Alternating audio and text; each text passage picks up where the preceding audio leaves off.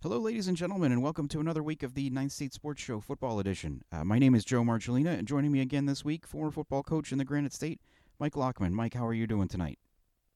Doing great, Joe. How are you? Uh, you know, I'm hanging in there. Um, you know, I just it's funny. I just said tonight, and uh, normally we we record this, uh, you know, like eight or nine o'clock on, on Mondays. Uh, but um, this week, with uh, with a lot of other sports being done, we're going a little bit earlier except for the fact that uh, it pretty much looks like eight or eight or nine o'clock at night outside right now. And uh, I don't know about you, but I, I, always get really annoyed the first like week or so of daylight savings uh, in the fall. Um, oh yeah, I think really annoyed putting it lightly. I mean, I just came back from picking my son up. I was driving on the road at like five forty-five. It was dark. You could see the moon. You could see like yeah, the yeah. stars and everything. And I'm, like, I'm thinking to myself, wow, we were, you know, just a week ago you could be out practicing and it would still be light out. I know. I this know. is it's pitch black, and I know it happens every year.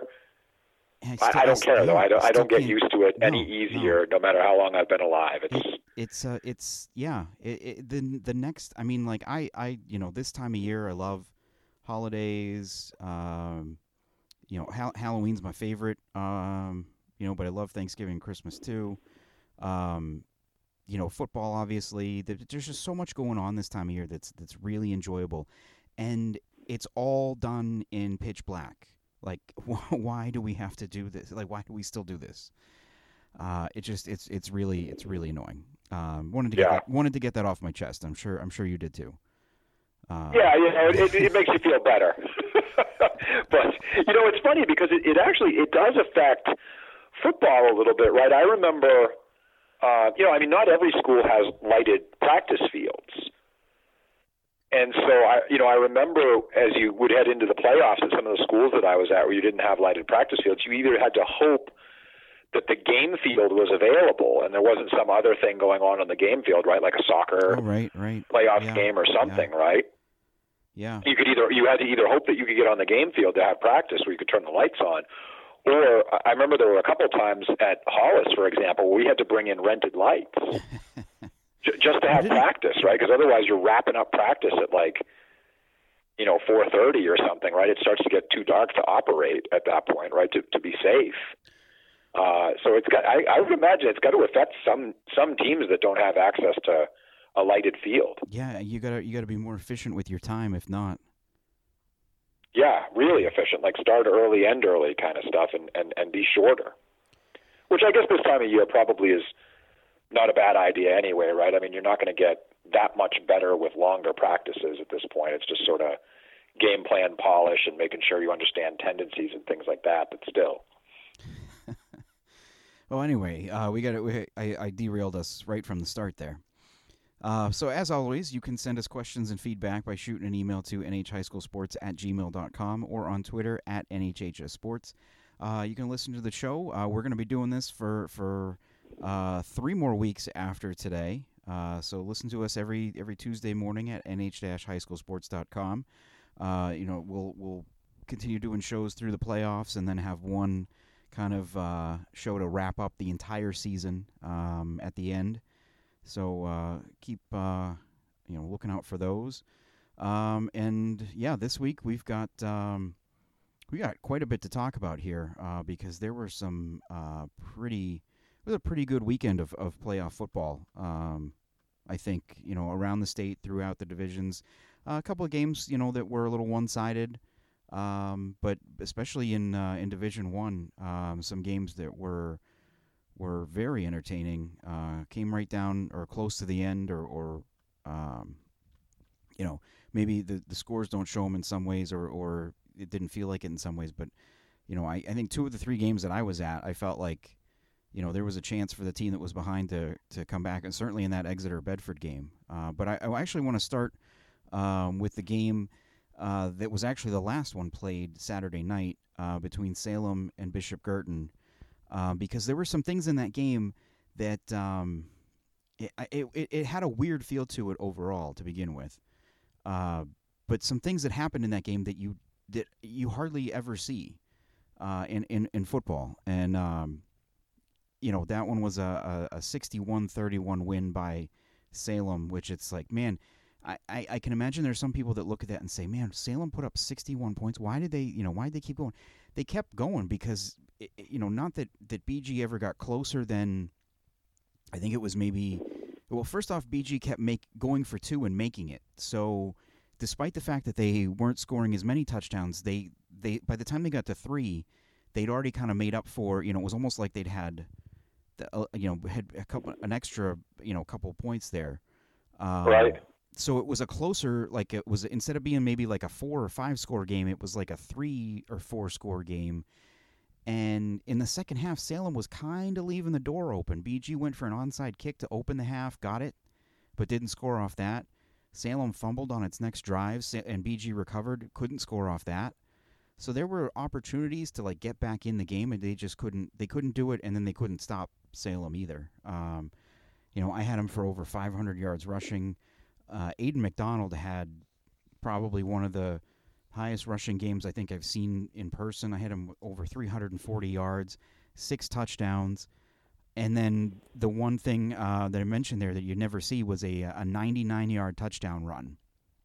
That yeah, leading up to it, I was like, I, I I'm like this this is going to happen.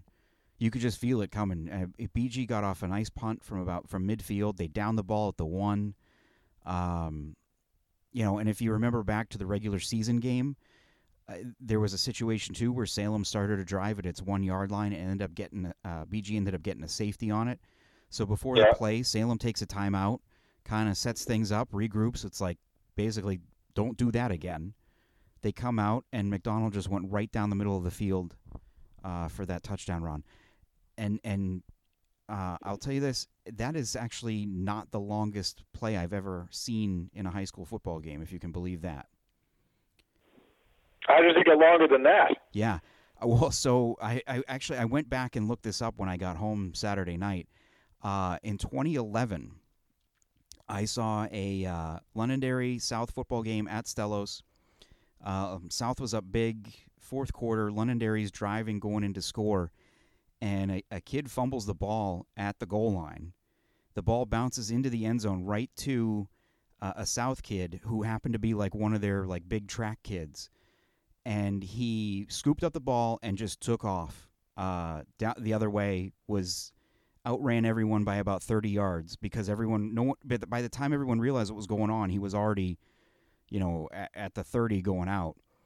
Right. Um, 101 yard fumble return for a touchdown. Uh, yeah. That I that that actually happened ten years ago. Um, yeah, I was going to ask you. It must have been like a pick or a, yeah, or a fumble recovery in the end zone or something.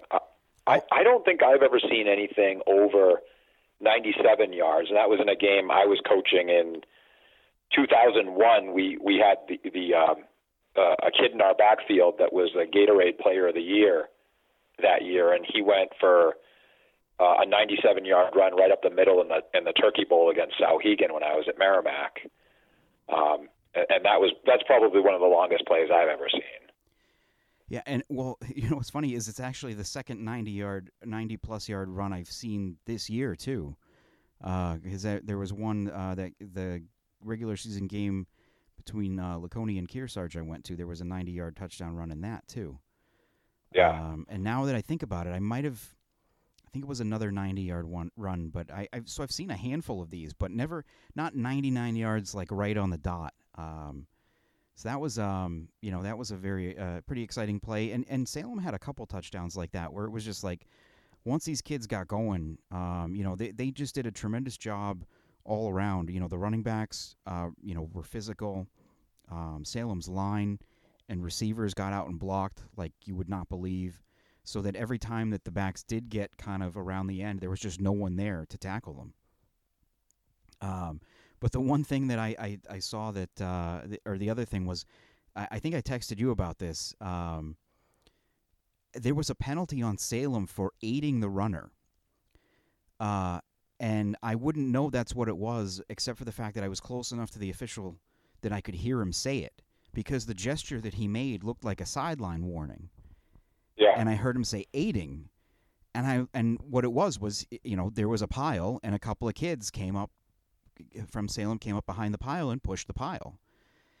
And uh, there was um uh, you know was standing on the BG sideline and there was a, a, young man from BG who was like, "What? What is that? Like, what are what do they do? Like, what was that call?"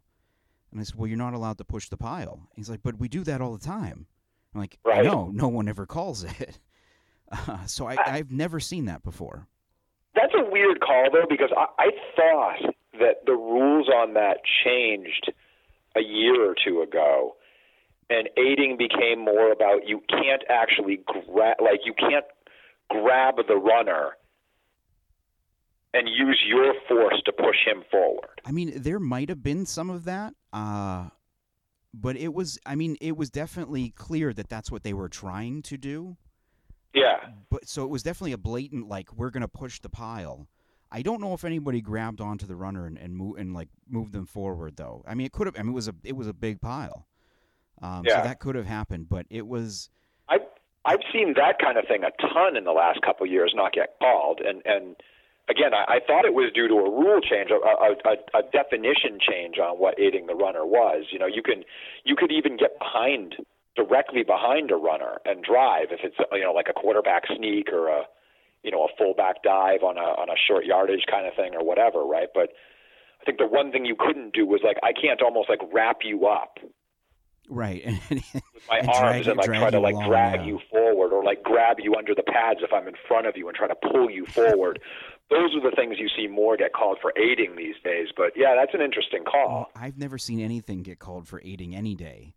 Uh, So that was, I mean, it was yeah. It but like I said, it was kind of it. ha- The game had a, a a surreal feeling to it. I think, you know, because uh, again, going back to that regular season game, they they they played a scoreless first half uh, in that game. You know, and then it changed. Like as I mentioned on the safety that BG had, the game changed, and BG was able to get um, a lead that Salem couldn't come back from. Well, in this game, you had BG go right down the field on its first drive and score, and take an eight eight nothing lead. Um, and Salem came right back three plays, bang, scored, and it's eight seven. They make BG go three and out, and bang, they go get another touchdown, and it's all fourteen to eight, and then we're just rolling. Um, Salem scored Right. on all six of their possessions in the first half. Well, it's like you said, there's a lot of things that that you don't typically see, and you know, you highlighted a couple of them: the 99-yard run, the aiding the runner. I think some of the other things you ought to, I would imagine you referring to. I mean, especially for a playoff game, you don't usually see 60 some odd points get hung. No, no, no. You know, I mean, usually by that time of the season, it's hard. It's hard to come by that kind of yardage, right? And the the matchups, even if it's a a one versus eight type of thing or something. I mean, you're playing a quality team, um, so that's certainly something you don't see much of in the playoffs. Is is that many points put put on the board, and then, um, and then just the the the rushing performance from um, from Aiden. I mean, that's what did you say he finished with? Three hundred and 341, I want to say, is what I had. I think I'd Yeah, right in and- front of me, right?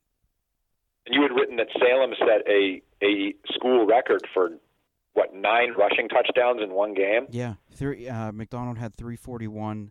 They had 576 as a team. Probably even more amazing is that, that they averaged 13 yards a carry. Yeah. And what was most of that, Joe? Was it mostly um, just getting outside, or were they were they varying up yeah. where they were oh, attacking I mean, BG? They were they were running up the middle, but they weren't getting. But most of those yards did come on on out on outside runs. Uh, Yeah. Because they were they were just they were getting to the point of attack faster, and Yeah. when they got there, they were more physical.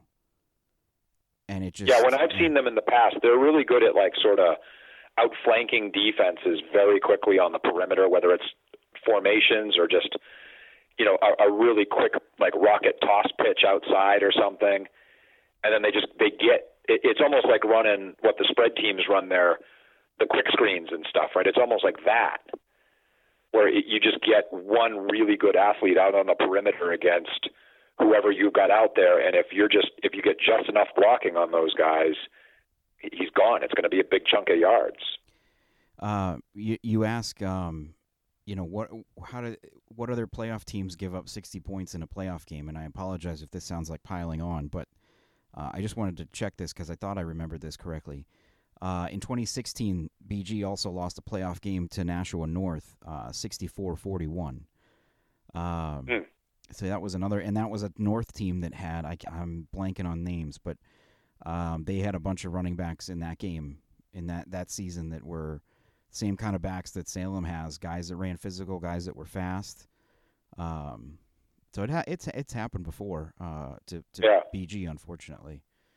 Um, but yeah, for Salem, I mean, it's been, you know, um, Coach Abraham said after the game, you know, that uh, when they started out the year one and two, you know, everybody was acting like the sky was falling and that they were, you know, they were in real trouble. Which I mean, you know, they kind of they when they when they lo- lost that game, uh, or excuse me, when they couldn't play that game the following week against Alvirne, you know, things looked a little dicey for them if they weren't gonna if they didn't take the turn that they did. But they they did. They got that upset of Londonderry a couple weeks ago.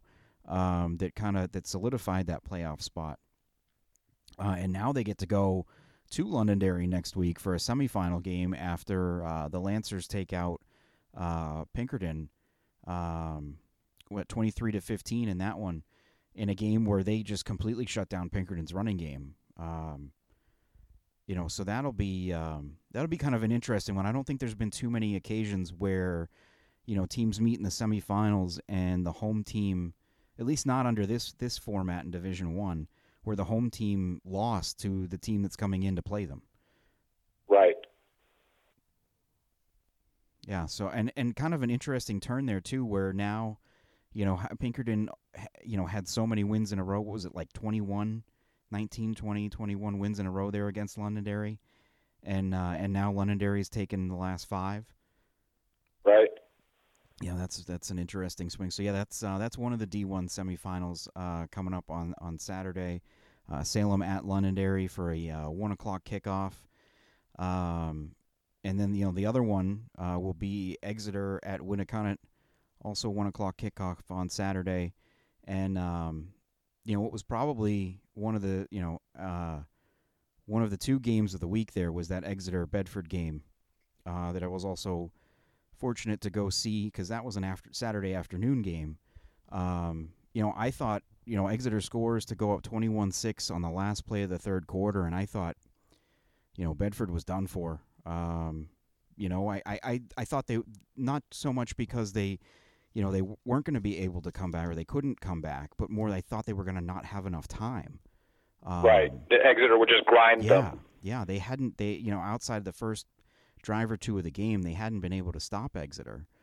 You know, when they had such long touchdown uh, drives in that game, um, you know, but then it, it was, you know, it, the fourth quarter and then the overtimes were such a uh, kind of roller coaster of momentum where you had, you know, Exeter had all of it at the start of the fourth quarter. Bedford goes on a drive to score, steals some of it back. They get a stop. Um, Exeter tries a fake punt from midfield and uh, doesn't get it. So Bedford takes a little bit more momentum. They drive down the field again and score again. And it felt like everything was going their way. You know what it reminded me a lot of? Um, the the semifinal game Bedford had against Merrimack in 2016, where they had to come back on the, the at the end of the game, tied that one, and sent it to overtime. Um, the biggest difference. Yeah, though, was that the one over at Bedford? That was also at Bedford. Yeah, yeah, that was another yep. one at Bedford. Um, it just that one felt like, you know, because of um, the way Bedford had come back in that one, that they had all the momentum and they were going to win that game in overtime. This one felt like a more of a toss up, especially after they they matched points in the first overtime. Um, you know, and and uh, Bedford coach uh, Zach Matthews had a a great comment afterwards was that, you know, over the rules for overtime where you're starting at the 10 yard line. I mean, that's that's Exeter's game. You know, that right. that that playing in that situation benefits them so much more because of the way they they operate on offense. So that was a yep. yeah, tough spot to be in for for Bedford. Yeah, the the uh, NCAA rules are very similar to what the high school rules are, except it's it's at the 25 yard right, line, and yeah, you have the yeah. opportunity to get first downs and things. But it's the same kind of idea, right? You have kind of almost like an inning set up. Um, but yeah, you know, it's it's a good point, right? The 10 yard fight rules uh, don't necessarily benefit you know, sort of your your fast break spread offense type teams because you don't have the space to work with. Right. And whereas a, a team like Exeter or even uh, um, an under center team like uh, like Pinkerton or or Salem was a little bit more predicated on on running the ball inside, you know, that they might have more of an advantage. Yeah, it it felt it, was it, it was a weird um, like I said I mentioned the momentum swings, but just afterward too. I mean, a team makes a comeback like that, you kind of expect that they are walking out of there the winner, and that that Bedford wasn't. It just it felt it felt strange to me, um, to be honest, um, because you just get that feeling, you know, that kind of comes with the you know the crowd gets a little, you know, one side gets a little antsy, the other side gets more amped up. Um, you know, but just a, just really a, a great high school football game um, that that was. I mean, it was a, it was a lot of fun to watch. Um, you know, kind of a, a, bummer, I think, for us that um, you know that that's um, you know the Bedford quarterback uh, Joe Michael has been one of the um, I think better quarterbacks, if not the best quarterback in the state this year. You know, he's really taken his game to a, a, another level. I think. Um, you know, and, and kind of a a bummer for the rest of us that, that you know that like to watch the game that he's you know his um, high school years have kind of come at this moment where last year you know we didn't get to see as much of him um, you know he was still developing a little bit and, and and I guess that goes for a lot of the really the, the senior class this year too and and last year is it um, you know we just didn't see them as much um, right. and and I feel like we kind of missed out a little bit there.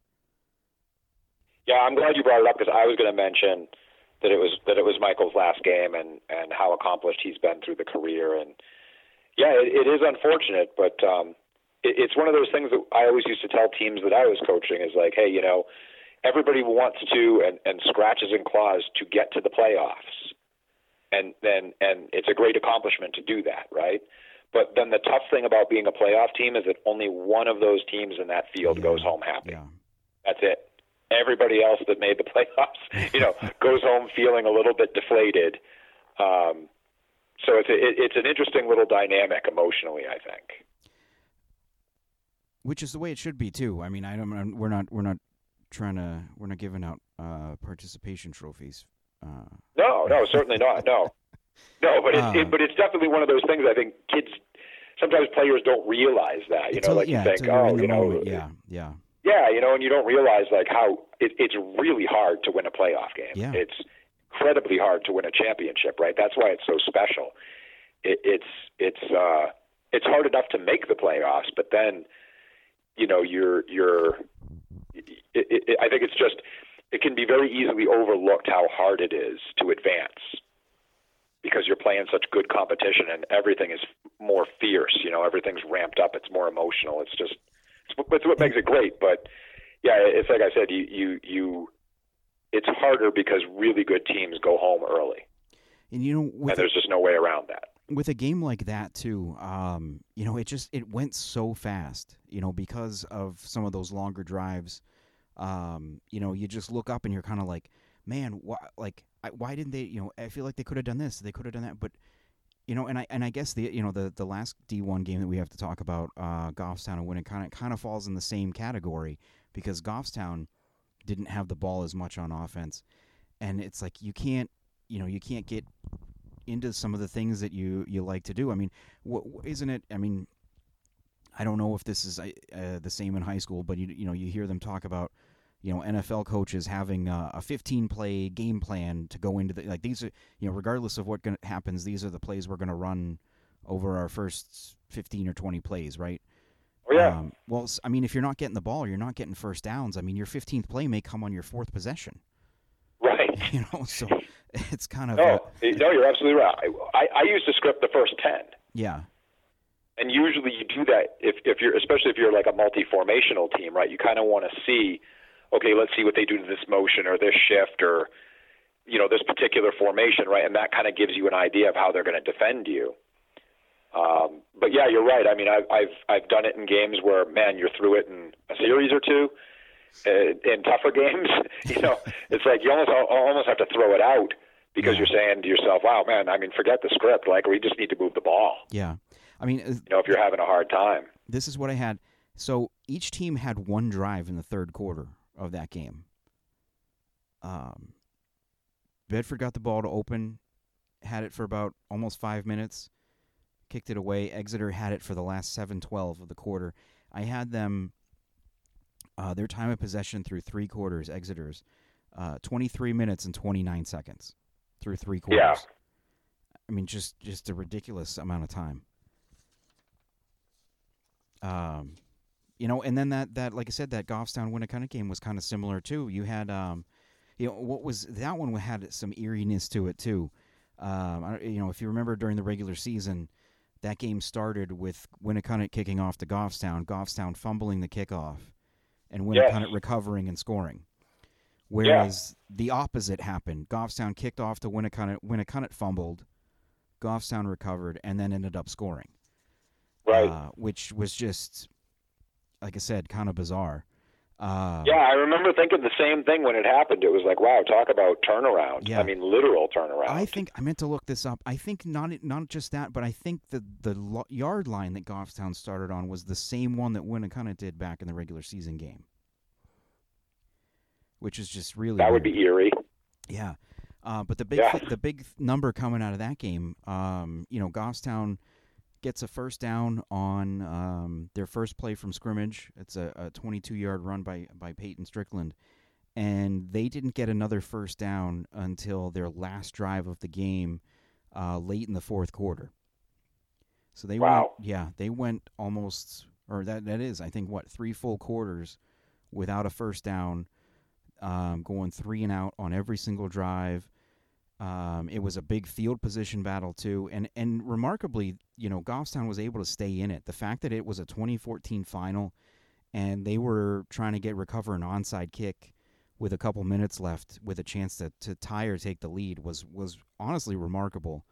Um, you know, just the way that both defenses played, um, it was just it was it was huge. Um, and and and again another another great and entertaining game to watch. Uh, and then the unfortunate news out of that one was was the injury to Strickland uh, late in the first quarter. Um, you know, it doesn't look like it was as serious maybe as as maybe an, you know you might think when a guy needs to be helped off the field, but still. Um, just really unfortunate that he was unable to to come back and go in that one. Um, I think it would have been. I mean, it, it already was an, an interesting game. I think it would have been even more so with him out there.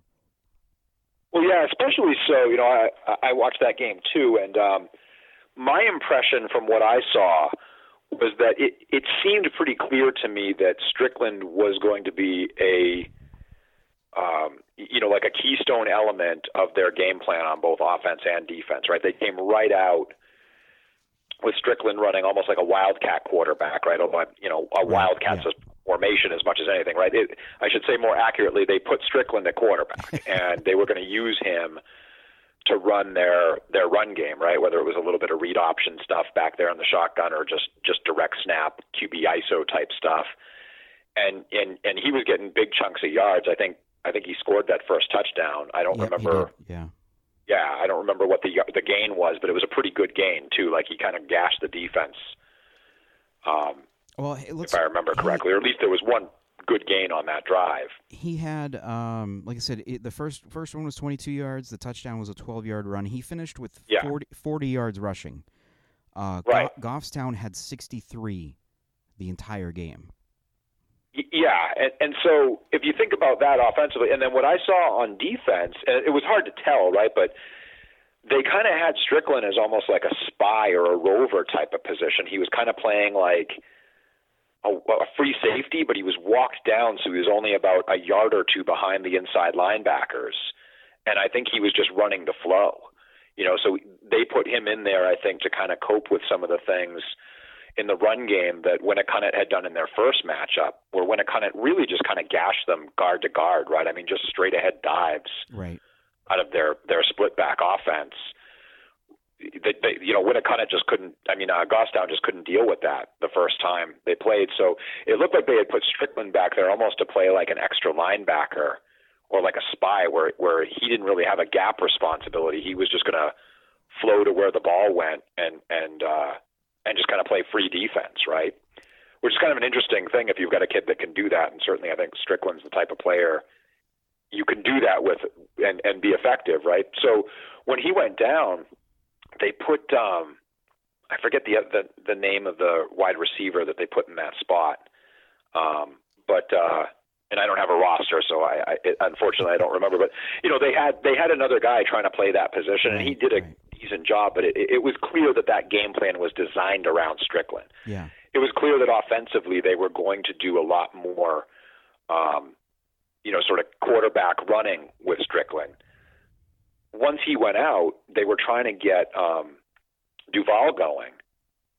But I think without the the run threat that with the quarterback back there who could pull it and, and do things with it, I think without that threat, Winnacunnet was just all over Duval. I mean, like you said, the the rushing statistics sort of speak for themselves, right? He he Yeah. couldn't he couldn't really get anything going, especially after the great week he had against Portsmouth the week before.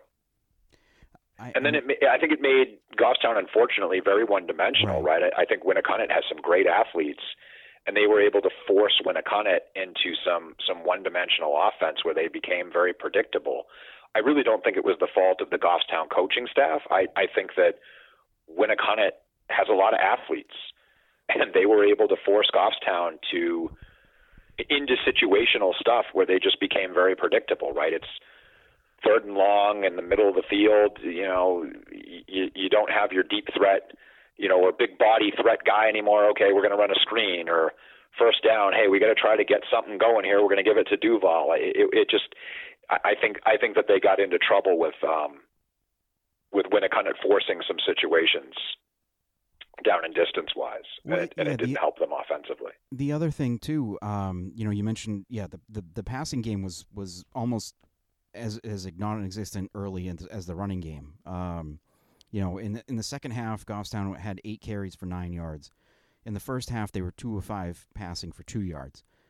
Uh, Yeah, you know there there were quite a few completions where they were trying stuff out you know I, you know a lot of the the throws they like to make are kind of shorter throws where a guy you know breaks a tackle and is you know picks up yards that way and they just they you know Winnacunnet was was on them and ta- like their tackling was very um it was really great on Friday night so there were a lot of times where guys would catch the ball and they'd end up losing yardage uh, just Right. because they could never get going. Um, you know, and you mentioned the defense, uh, Goffstown defense too, and there was one unfortunate play, uh, you know, right before Strickland got hurt, where he recovered a fumble um, on the far sideline. I couldn't see it all that well, but someone told me afterwards that the ball just bounced right up to him, and he just couldn't get a good handle on it. And if he had, he could have returned it possibly for a touchdown. Um, Yeah. You know, which again, that that then makes it a, a fourteen nothing game in the first quarter. Um, yeah, that and a probably- huge momentum. Yeah, Um, I mean, you already had your your momentum kind of squashed right out of the gate with the the uh, kickoff fumble recovery, and then converting that series to an immediate touchdown. I mean, that happens, and it's fourteen nothing, and it's fourteen nothing like that. That could have been a very Yeah. different game. Yeah, very much. Um, Winnacunnet, though, you know, and, and the Winnacunnet folks will hate me saying this, and the Exeter folks will hate me saying this because they're rivals. But those two teams are so similar in terms of their their discipline and their styles. I mean, the Exeter offense doesn't look like the Winnacunnet offense, right? The Winnacunnet offense is two running backs, and they use some wide receivers, and they don't they don't use the same kind of blocking schemes and stuff. But the effect is basically the same right. right? They, they have really good backs. Their offensive line comes off the ball incredibly well, and they can just grind you and chew clock and really kind of demoralize you three and four yards at a time if they want to, you know? They don't have a lot of negative plays. There's not No. a lot of you know minus five or minus two or minus. You know, they're they're not you know behind the sticks very often. Um, No. You know, and, And I forget the, the, the quarterback's name for Winnacunnet. Again, I, Uh, I, I don't have a roster, so it, Kyle- it, it it's a little Taylor. frustrating to, tr- to remember so many things about the game, but not have the poor kid's name in my mind. But uh, you know, he's a good quarterback. I Yeah, mean, yeah. they may run the ball seventy five percent of the time, but when it's time to throw the ball, he's as good as anybody. You know, he's a he's a dangerous uh, he's a dangerous player both in the run game and in the uh, in the passing game. I would say that for, for both quarterbacks. Um, it's it's Kyle Tilley at Winnacunnet, and he's been uh, you know a multi-year starter there, uh, and then at Exeter, um, it, you know Evan Pafford he actually threw two two touchdowns in overtime uh, Right. for Exeter. Um, you know, and, and I believe he got inserted into the starting lineup uh, back in the Bedford game in the regular season. Um, so he's only been the starter for a couple of weeks, but you know he he looks like he's been out there running the offense for, for quite a while.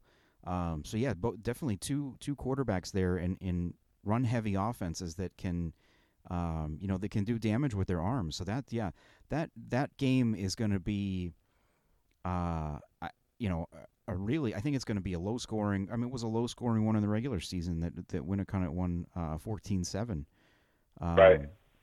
You know, with one of those, you know, I think it was a, a drive that took up like nine minutes in the third quarter. Was was you know what uh, how Winnacunnet got the the game winning touchdown, uh, if I remember correctly. Uh, Yeah. But I mean that that game could be over in like an hour and, and you know 15, 20 minutes. You know if they're if they're both eating up clock. Hey, maybe you can make that three o'clock game if you end up going Oh there. yeah, from from Ham from Hampton to, to Lebanon. Yeah, that may Hampton to let probably not, but you know, I get a police escort maybe. yeah. Um, yeah, I I um I think both of these semifinal games are going to be really good in Division One. Um, like we said, Exeter Winnacunnet at one o'clock Saturday, Salem Londonderry also one o'clock on Saturday. So if you figured out how to be in two places at once, please let me know because I would like to be.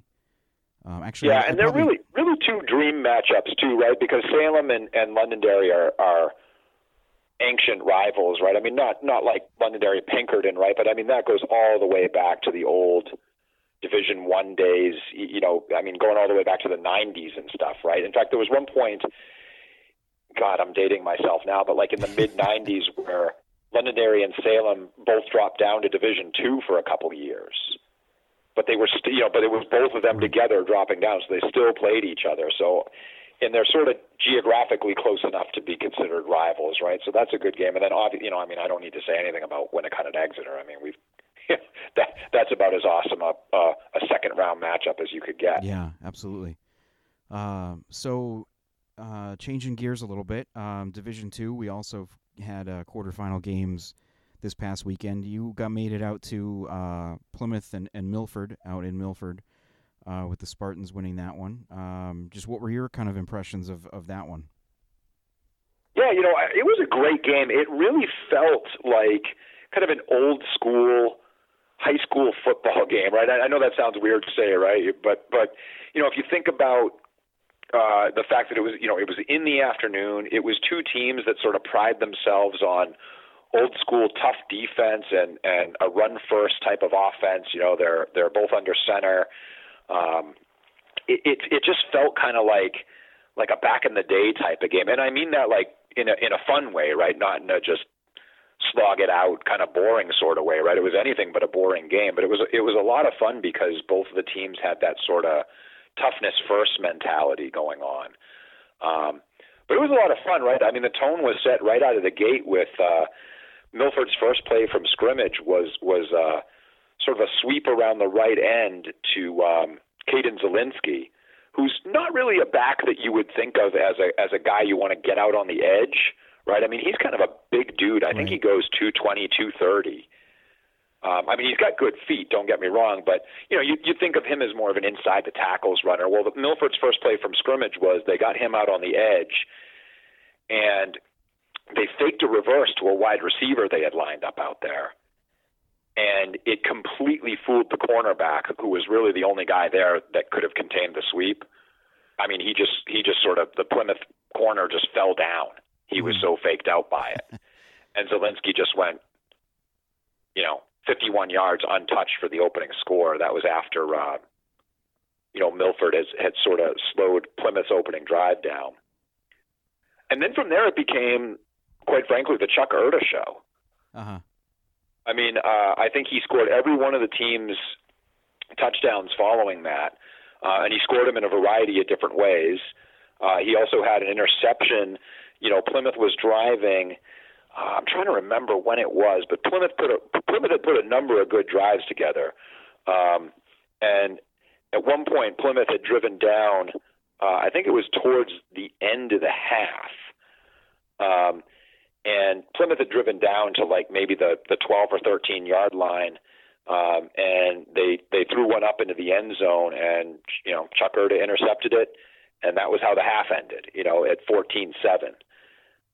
So, um, you know, but Plymouth didn't have their. I mean, Plymouth had their share of really good stuff on display as well, right? I mean, they did a really good job of mixing the ball around to different guys, but the the guy that was probably the the key to the whole thing for Plymouth was Anthony Ciotti, who's their fullback. He's been a key runner for them all year, but it was almost like Milford was geared up to stop the the off tackle and the outside stuff, and Plymouth Plymouth was just going to Plymouth, right? They were going to take whatever Milford was going to give, and they were very content to just pound Ciotti up the middle on traps and power play type stuff, and he was getting big chunks of yardage. Um, and the only reason that that stuff got slowed down was if Plymouth made a mistake, you know, had a penalty or, um, you know, there was a, you know, like I mentioned, like a turnover or what have you, right? Right. And uh, and they had to get out of that, or they had to get out of that, right? They were behind the chains, and you know, a, a fullback dive to Ciotti wasn't really what you wanted to call on third and eight or something, right? And that's where they got into trouble, it seemed. Well, I, you know, one thing that I, I mean, we haven't mentioned. Um, so with Plymouth losing, that's the first time I think in what six years, five years, that they're not going to be in the uh, in the championship game. Uh, of course, they'd, yeah, I think five, yeah, first time. Oh, this is I shouldn't have I should have figured this out beforehand. Uh, what 2015 I think was the last time, or maybe yeah 2015 I think the last time that they were not in the final.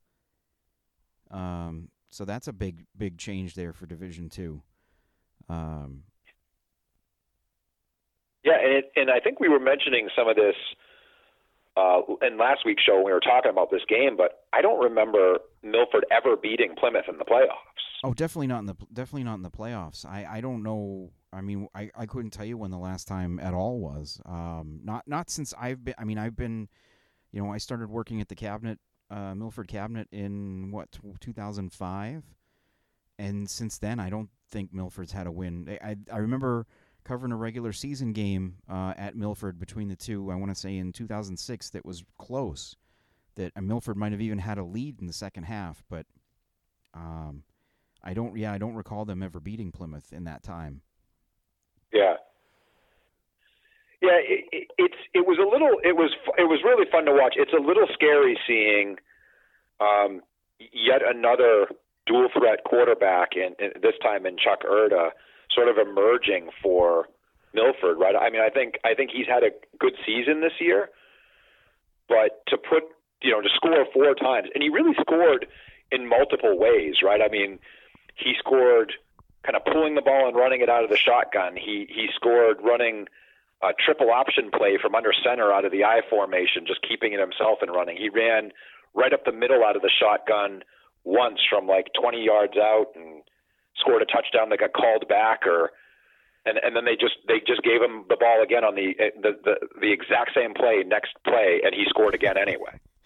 Uh. Or it was like maybe from 15 yards out, and the second one was from 20 or something like that, right? But I mean, he started to look like um, like Gavin Erda did when Gavin first came onto the scene, and he had all that speed, and teams had a hard time coping with him until they started to figure out how you had to game plan against him, right? And right. some of those things.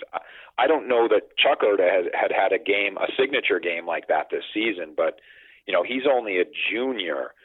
Um, and there's a number of skill position players on that Milford team and, and offensive and defensive linemen that are younger guys. Um, so that that's a team that you know I know they've got a um, a tall order this week going up to Lebanon, but um, it was an impressive win for them, yeah. especially against a Plymouth team that no matter what their record, no matter uh, you know what kind of momentum they have or haven't had coming into the end of the season, and we talked about that last week. You know, Plymouth is the furthest thing from an easy out in the playoffs that you get in the state of New Hampshire. Oh, I mean that. Yeah, that had to be when you see saw that matchup come out for for Milford. You you just your initial reaction probably has to be, oh, come on. Yeah, that's not what you want to draw around you know, one. We finally get it. We get a home playoff game here, and we're rolling, and and here comes Plymouth. Right. Uh, but yeah, you, like you mentioned, um, they now get to go up to uh, Lebanon for a three o'clock kickoff Saturday in the semifinals. Uh, Lebanon with a uh, 47 to 20 win over Souhegan, which at one point in the second half, uh, I don't know if you saw this. I, I was, you know, when I put my updates on Twitter, I, will try to go through and, and, and retweet as many other things as I can see. Um, you know, it was a 27 to 6 game at halftime and then Souhegan got a couple touchdowns to open the third quarter, and all of a sudden it was 27 to 20. Um, you know, they had a uh, uh, long touchdown pass from Romy Jane to Tony Garant, and then a 76 uh, yard touchdown run by J.J. Bright to, um, you know, to get back into that game. And uh, from from what I was reading here on a, couple different accounts was that uh, Lebanon fans started to get a little uh, little antsy there. Um, you know, as to as to this the score there. But then they were able to to come back and uh, score the last what twenty points of that game to uh, to win kind of comfortably. Um, and you know this this game with Milford, uh, you know, it, they played what week three, I want to say, of the regular season. Yeah. Um, in a game, it was mid September. Mid September in a game that um, you know I went to and honestly was a lot closer than it really felt. Um, you know, I, I, think we talked about this at the time. Um, you know, Milford's two touchdowns in that game. One came on a, a short field following a fumble, and the other one, um, Lebanon had four 15 uh, yard penalties on that on the drive to keep it going. Um, you know, they didn't kind of wake up until like about five minutes were left in the game, and they scored a couple touchdowns to to pull away. Um, but I mean, that was that was basically a season ago. Um, yeah. So I think you know I think this one might be another close one on the scoreboard, but maybe in a different way than what that regular season game was. Yeah, you know, I, I said to you um, after after seeing that game on um, on YouTube, right? I think it was it was uploaded by by some broadcaster, um, and and I said the same thing. I actually had a chance to talk to Coach Rickard uh, before the game over in Milford, uh, who's an old friend of mine. I used to coach with him for many years, and I, and I said, hey, you know, I said saw the Lebanon game. I said, you know, I I, I thought you guys had a chance to win that game. It, it was just a matter of you guys didn't tackle your best that night, right? And I think I mentioned that to you. That was my impression of the game right. as yeah, well, right? So, yeah. I, I thought, you know, they I thought they matched up well against each other. I just thought that for whatever reason, the Milford defense didn't tackle well that night. It wasn't necessarily Lebanon doing special stuff, right? And they're a special team. Don't get me wrong, but it wasn't like Lebanon was was just owning them in the trenches or making great blocks on the perimeter or the left backs were really shifty and just couldn't be brought down. I mean, it was just honestly the Milford kids weren't doing a good job tackling. They were they were diving at legs and ankles instead of bodying kids up, or they weren't wrapping up. And that was my impression that that could be a really close matchup. Um, Milford's got to bring its A game in tackling though, because they're just too talented otherwise. The one thing that I thought, um, you know, there was a little bit of a difference between the teams was just speed. I thought Lebanon had a couple of guys who just had a, that kind of game-breaking speed that um, I'm not sure that that Milford had a match for. Um, so I mean that that yeah, and that I think was what kind of separated them late in the game. Um, you know, was just that that uh, you know just kind of able to ability to break away.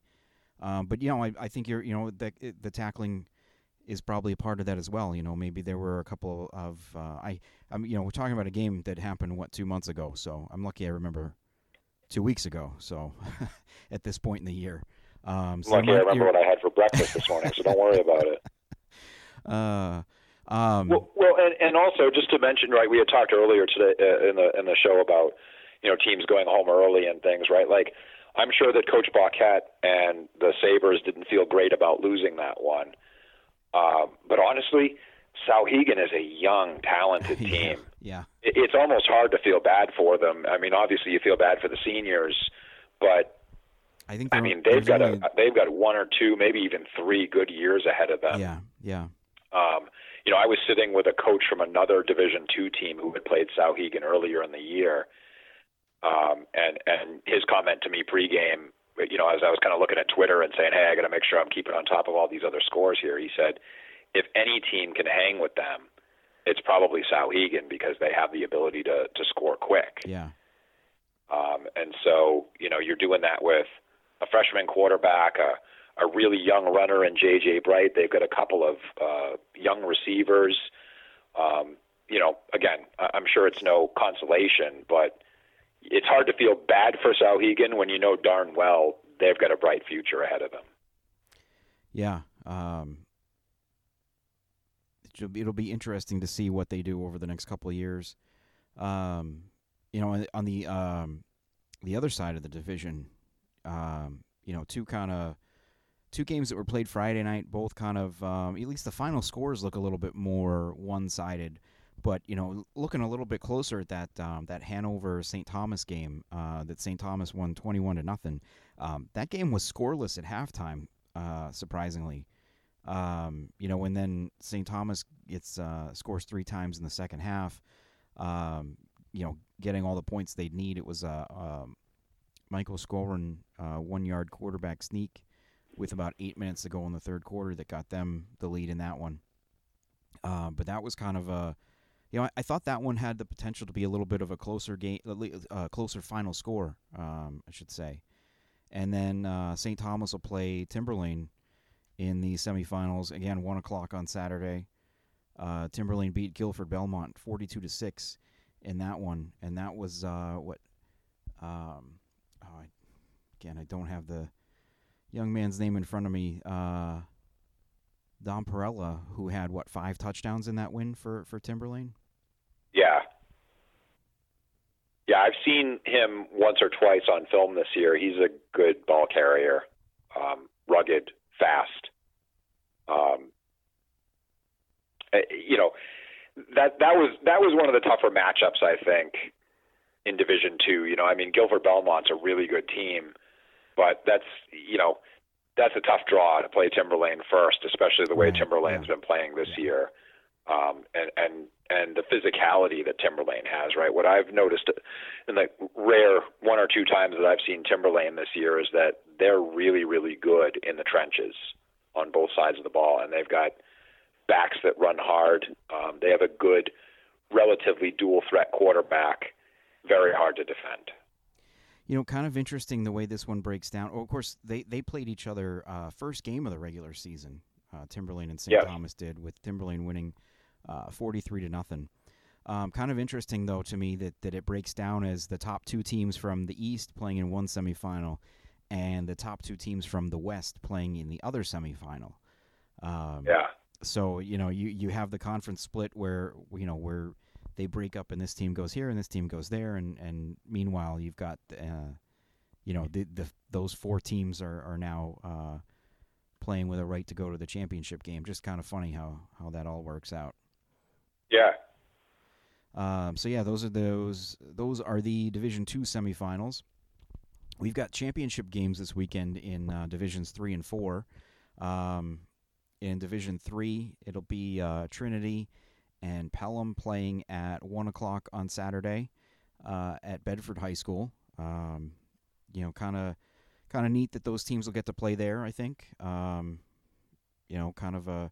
I, I mean, Bedford's Bedford is a, a I think a great place to watch uh, any any game really. Um, you know, just the way that the the stands and the stadium are kind of set up there. You know, with the one side on the hill overlooking the the field. Um, I don't know. I enjoy going there to watch games, so I think that that and um, I don't know what to think about that one. I mean, it's going to be an interesting one. You know, Trinity, um, you know, bounced back from their first loss of the year with that thirty-three to eight win over Campbell uh, last Saturday. Um, you know, probably one of their more impressive wins of the year. I think. Um, you know, they they'd only beaten Campbell fourteen to nothing during the regular season. Uh, and then Pelham did what uh, you know maybe what we kind of expected Pelham to do there, just kind of running over Kearsarge. And was the final at forty six to six, I believe. Um, you know, and and and you know, hats off to Kearsarge for you know what is a, a tremendous season. I mean, you're talking about a program there that um, you know didn't play last year, um, and then in the two previous years before that had really struggled. Um, you know, I think they're what they got to six wins this year. I think that's more than maybe they had in the previous three or four years combined. Um, yeah. So just a tremendous job there. Um, you know, I like I said, I went up there uh, early October for a game, and it was you know another fun place to watch a game. It, you know, um, kind of in the middle of nowhere, which was uh, a little. You know, I got off the uh, off uh, 89 going up there and was like, "Am I headed in the right direction here?" Uh, right. um, but yeah, just um, you know, a, a, a, tremendous job that they've they've done up there, and and uh, hopefully they can kind of carry that momentum into next season. Yeah, absolutely, and it, and it sets up you know what I think is probably the matchup that I expected. You know, kind of by the time midseason, it's sort of yeah, yeah, you know, fallen into place and stuff. I think there were a lot of contenders in Division Three, but uh, you know, my impression was always that. I mean, obviously Pelham was the top dog, but my impression was always kind of that if anybody was going to rise up to meet um, the challenge and had a chance, it was going to be probably Trinity. Yeah. Um, you know, again, I think there's a couple other good teams that would have loved to have that shot, but I think I think this is the best chance you've got for a for a good competitive game. I, would agree with that, and um, you know, it's um, you know, it's really too bad that the game is is scheduled for one o'clock on Saturday at the same time. I mean, we've got six playoff games this Saturday, and five of them are scheduled to start at the same time. Yeah. Uh, in five different, er, er, well, in six different locations for all of the games, I, and it's, I, I mean, it's frustrating. Um, you know, from my perspective, I understand. You know, the people from Pelham, people from Trinity, they don't care about Division One. You know what's going on with Londonderry and Salem, just like Londonderry and Salem probably doesn't care what's going on with with you know. But you know, from someone from my perspective, and from a couple of other you know other media outlets around the state that that you know try to cover as many games as they can. You know, this is a, a championship game that um, you know if I as of right now, um, there's not going to be much on the site. You know, same with Division Four. There's not going to be much on the site come next week because you know I can't be in more than one place at a time. Um, yeah, but I'd say even from a fan perspective, right? I mean, I would have loved. You know, I was very happy. Well, I don't really know what good it did for fans, right? But it, at first, when the Milford um, Plymouth game got moved to three, I was like, oh well, maybe I can go to, you know, a game, you know, a local game, you know, the the Exeter Bedford game at Bedford, and then shoot over. Then it's like ah, you're not going to do that. You're never going to make it, right? I mean, right, right. And and especially if the game had been a good game, like it was, you know, going into overtime and stuff. I mean, it's not like you're going to be cutting out of there early or something, right? So yeah, I mean, you know, I, I, I don't I don't know, Joe. It's a it, it is kind of frustrating. I, I like, for example, that they're doing the championships at these sort of nice venue, neutral site type places this coming weekend. I would have liked it more if they were both at the same site and right. staggered start times. Yeah, yeah. Right, that would have been really cool, right? Kind of like the UNH deal, but I, obviously we're not at UNH, but same type of thing, right? You have a noon game and then maybe a you know a three o'clock game for the Division Four game, or or vice versa, whatever you wanted to do, right? But no, no, it's not meant to be, I guess. Yeah, I guess yeah. Just uh, I should say uh, apologies to the uh, the teams playing in the five games that I don't go to this weekend. That that uh, I, I hope you accept that apology. Um. Anyway. Um, so yeah, that's the Division Three game, one o'clock kickoff Saturday at Bedford High School. Um, you know, we can't we can't finish the show without talking about the what was probably the the uh, upset of the weekend, uh, without any question, um, because I sure did not see this one coming, um, and I think you're, you're you'd probably agree with me there. Actually, I know you'd agree with me because we both picked Newport to win that game um, against Fall Mountain, but uh, Fall Mountain comes out with a a 21 to six win over uh, Newport in the Division Four semifinals on Saturday. Um, you know, and and that was one I I, I saw again checking Twitter. Um, I saw it was six six at halftime, and my my you know eyebrows kind of went raised. And I was like, oh, that's interesting. Yeah. Um, and then seeing it was fourteen to six uh, later on in the third quarter, like holy, wow, this is this is getting for real. Um, yeah. Just uh, an absolutely tremendous job by uh, by Fall Mountain there, uh, pulling out that win. Um, I believe all three touchdowns uh, if I'm not mis- mistaken, were rushing scores by uh, Fall Mountain quarterback uh, Luke Gay, who had over 100 yards rush or had 100 yards rushing. Um, so a huge game for him, and um, I think that's what uh, the second ever playoff win for, for Fall Mountain. Um, after the one a couple of years ago that got them into the Division Four final. Yeah, I, I think you might be right, and it, it was a big day for, um, as you mentioned. Uh, um, why is the name escaping me now? Luke Gay. It was also a, a big day for you know talk about almost being a one man wrecking crew on defense. Uh, I, I, I did my homework on this game. Obviously, I didn't see it because I, I was at another location. Right, right. But uh, you know, I've been singing Newport's praises since last season. Really, right? Just just about the type of team they have, the way they carry themselves, you know, the talent that they have. But um, defensive lineman Quinn Healy had 12 tackles, two sacks, and forced three turnovers in that game, all by himself. Yeah, yeah. I mean, in this day and age of uh, of defense, you know, I, I remember back in the day, right? You you'd have sometimes like your your inside your stud inside linebacker would have 12 to 15 tackles or something, right? And that was like a big day. You don't see that anymore because of the way that teams, I think, in in the more modern age are better at distributing the ball, right? There's not just like one running back who's going to get the ball 20 times a game in most games, right? Like you got two or three receivers, you'll spread it out to a couple backs. The quarterback's usually good at running it.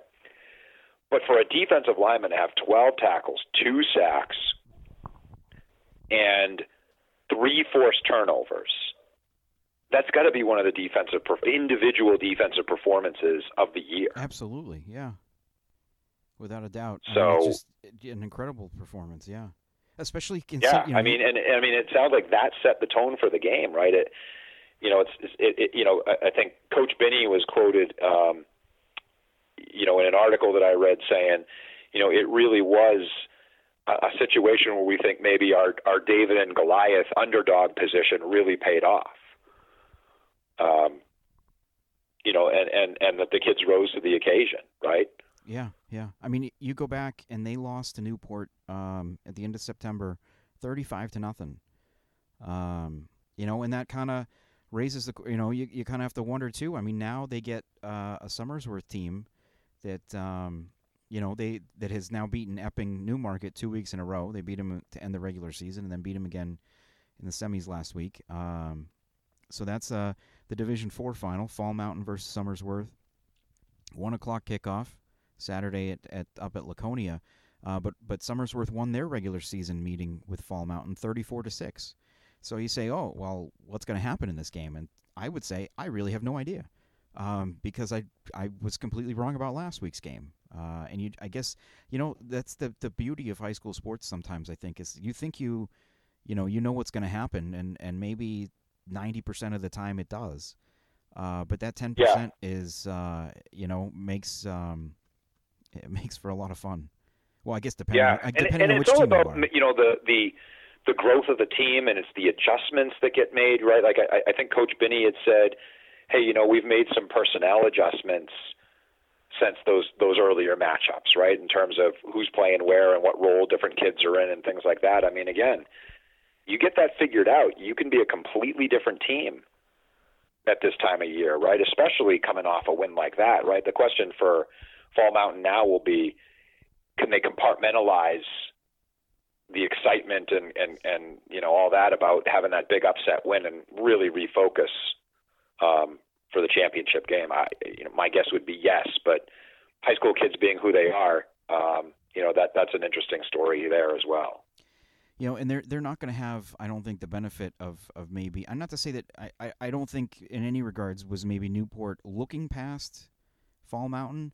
Maybe you know there there's a there's always that you know oh we beat this team we we should beat them again that kind of piece to it Somersworth I don't think is going to have that. I mean you're talking about two teams in Somersworth and Fall Mountain that are the runners up in Division 4 from the last 2 years. Um, so Somersworth is just as hungry for this I think as, as probably Fall Mountain. I mean they, they must be um, yeah. you know, yeah I, I, don't know that Newport would have overlooked them. I know Coach Proper um, was quoted as basically saying I don't think being undefeated helped us today. Yeah. Um, you know, in, in other words, kind of meaning like, hey, Fall Mountain came in, they had nothing to lose. We came in, you know, we haven't really experienced a lot of adversity this year, and when we got punched in the mouth. Now, this is this is not a quote from him; it's just kind of what right, I read right, into that. What? Yeah, yeah. You know, hey, we got punched in the mouth, and we because we hadn't had that adversity through the year, it might not have helped us too much. And so, Um, so yeah, anything is possible, and it's a lot of fun. Well, uh, so I think we, uh, I think we, I hope we've gotten you ready for uh, for some of these uh, semifinal and, and championship games uh, coming up this weekend. Um, I, am yeah, how can you not be ready? Great matchups yeah, coming up. I'm I'm ready. Yeah. It, it, that's always the that's always the tough part about this time of year. You know, Sunday was uh, was the last uh, championship games for all the other sports. Um, girls soccer's finished up on Sunday, and uh, you know now we're sitting here. It's like there's nothing else, no other you know high school sports going on until Saturday with these football games. It's like just kind of you're kind of sitting here just waiting, at least for you know from from where I am. Um, you know, there's no other sports to do, so I'm just, you know, looking over these games. What's possible? What's possibly going to happen here? What's going to happen there? And you just kind of, yeah. you know, by the time you get to Friday, it's like, you know, you're just on overload of this. It's like, oh, just let's play the game already. It's kind of well, I'm sure the players and coaches oh, yeah, feel that way too, but it's kind of cool because yeah, it does put the spotlight completely on football to sort of end the fall. Right. And yeah. and I think that's kind of fun, right? It's like you you really get a a big focus on those those last couple weeks of the football season, and uh, and and I think it's great. Yeah. All right. Well, any other final thoughts before we wrap up for the week? No, I, I would just say to anybody out there, listen, you know, whichever game you go to, have fun. Um, it, you know, it's uh, it, it's it's like we've always said, it it it it comes very quickly and the season goes very quickly. And there's a lot of good teams that are going to be playing their last football uh, game this weekend unfortunately. Very good teams. So enjoy the games and uh, have a lot of fun with it. Support whatever your whatever team you're out there to support and just uh, just take it all in. It's a lot of fun you know and um what, uh, on a, a non-football note here, um, there may not be any other games this week, but actually this Wednesday is uh, is a big day for everyone who isn't uh, who doesn't play football uh, as it is uh, signing day uh, for all of the kids who have committed to play sports in college. That's um, right. So if anyone anyone out there listening to this, if you are planning on signing your, your letter of intent uh, Wednesday or or any time thereafter, um, you know, please reach out. Uh, let us know. Last year uh, we posted a you know big file on the site, um, kind of running throughout the winter of you know everyone that that got got in touch with us with a photo uh, and some information on, on where you're going to school, what you're going to be playing. Um, so feel free to do that, whether it's on Twitter, uh, like I said, at NHHS Sports, uh, or an email, probably probably would work better, uh, NH High School Sports at gmail.com. So, yeah, let us know because um, we definitely want to get that out there. Uh, all right. Well, I think that'll do it for this week. Uh, Mike, thanks again for for uh, chatting about some football. Yeah, thanks a lot, Joe. It's been fun. He's Mike Lockman. I'm Joe Marcellina. Uh, enjoy the games this weekend, and we'll talk to you next week.